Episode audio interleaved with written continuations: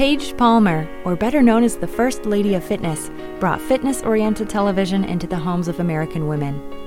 Palmer was born and raised in Akron, Ohio, where she taught dance at the University of Akron. Her love for physical fitness grew through her teaching, and she noticed how little health training there was for women. Palmer starred in the first ever TV exercise and lifestyle show for 25 years on Ohio's first television station, WEWS. The Paige Palmer Show ran from 1948 to 1973 and brought physical fitness into the living rooms of Ohio women. Palmer centered her show around the needs of women, stating, I wanted to prove that a woman could be an athlete and still be feminine.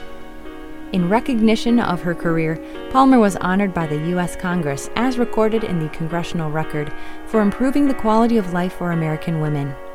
Palmer was also a world traveler, writing over 20 award winning travel books.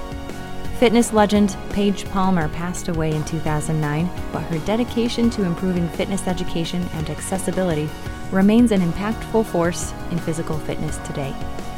Raising Up Ohio's Women is made possible in part by a generous gift provided by the Principal Family Action Fund, along with Friends of Toledo Rotary and Toledo Symphony, in honor of Sue and Doug Neckers, who were fully committed to public service.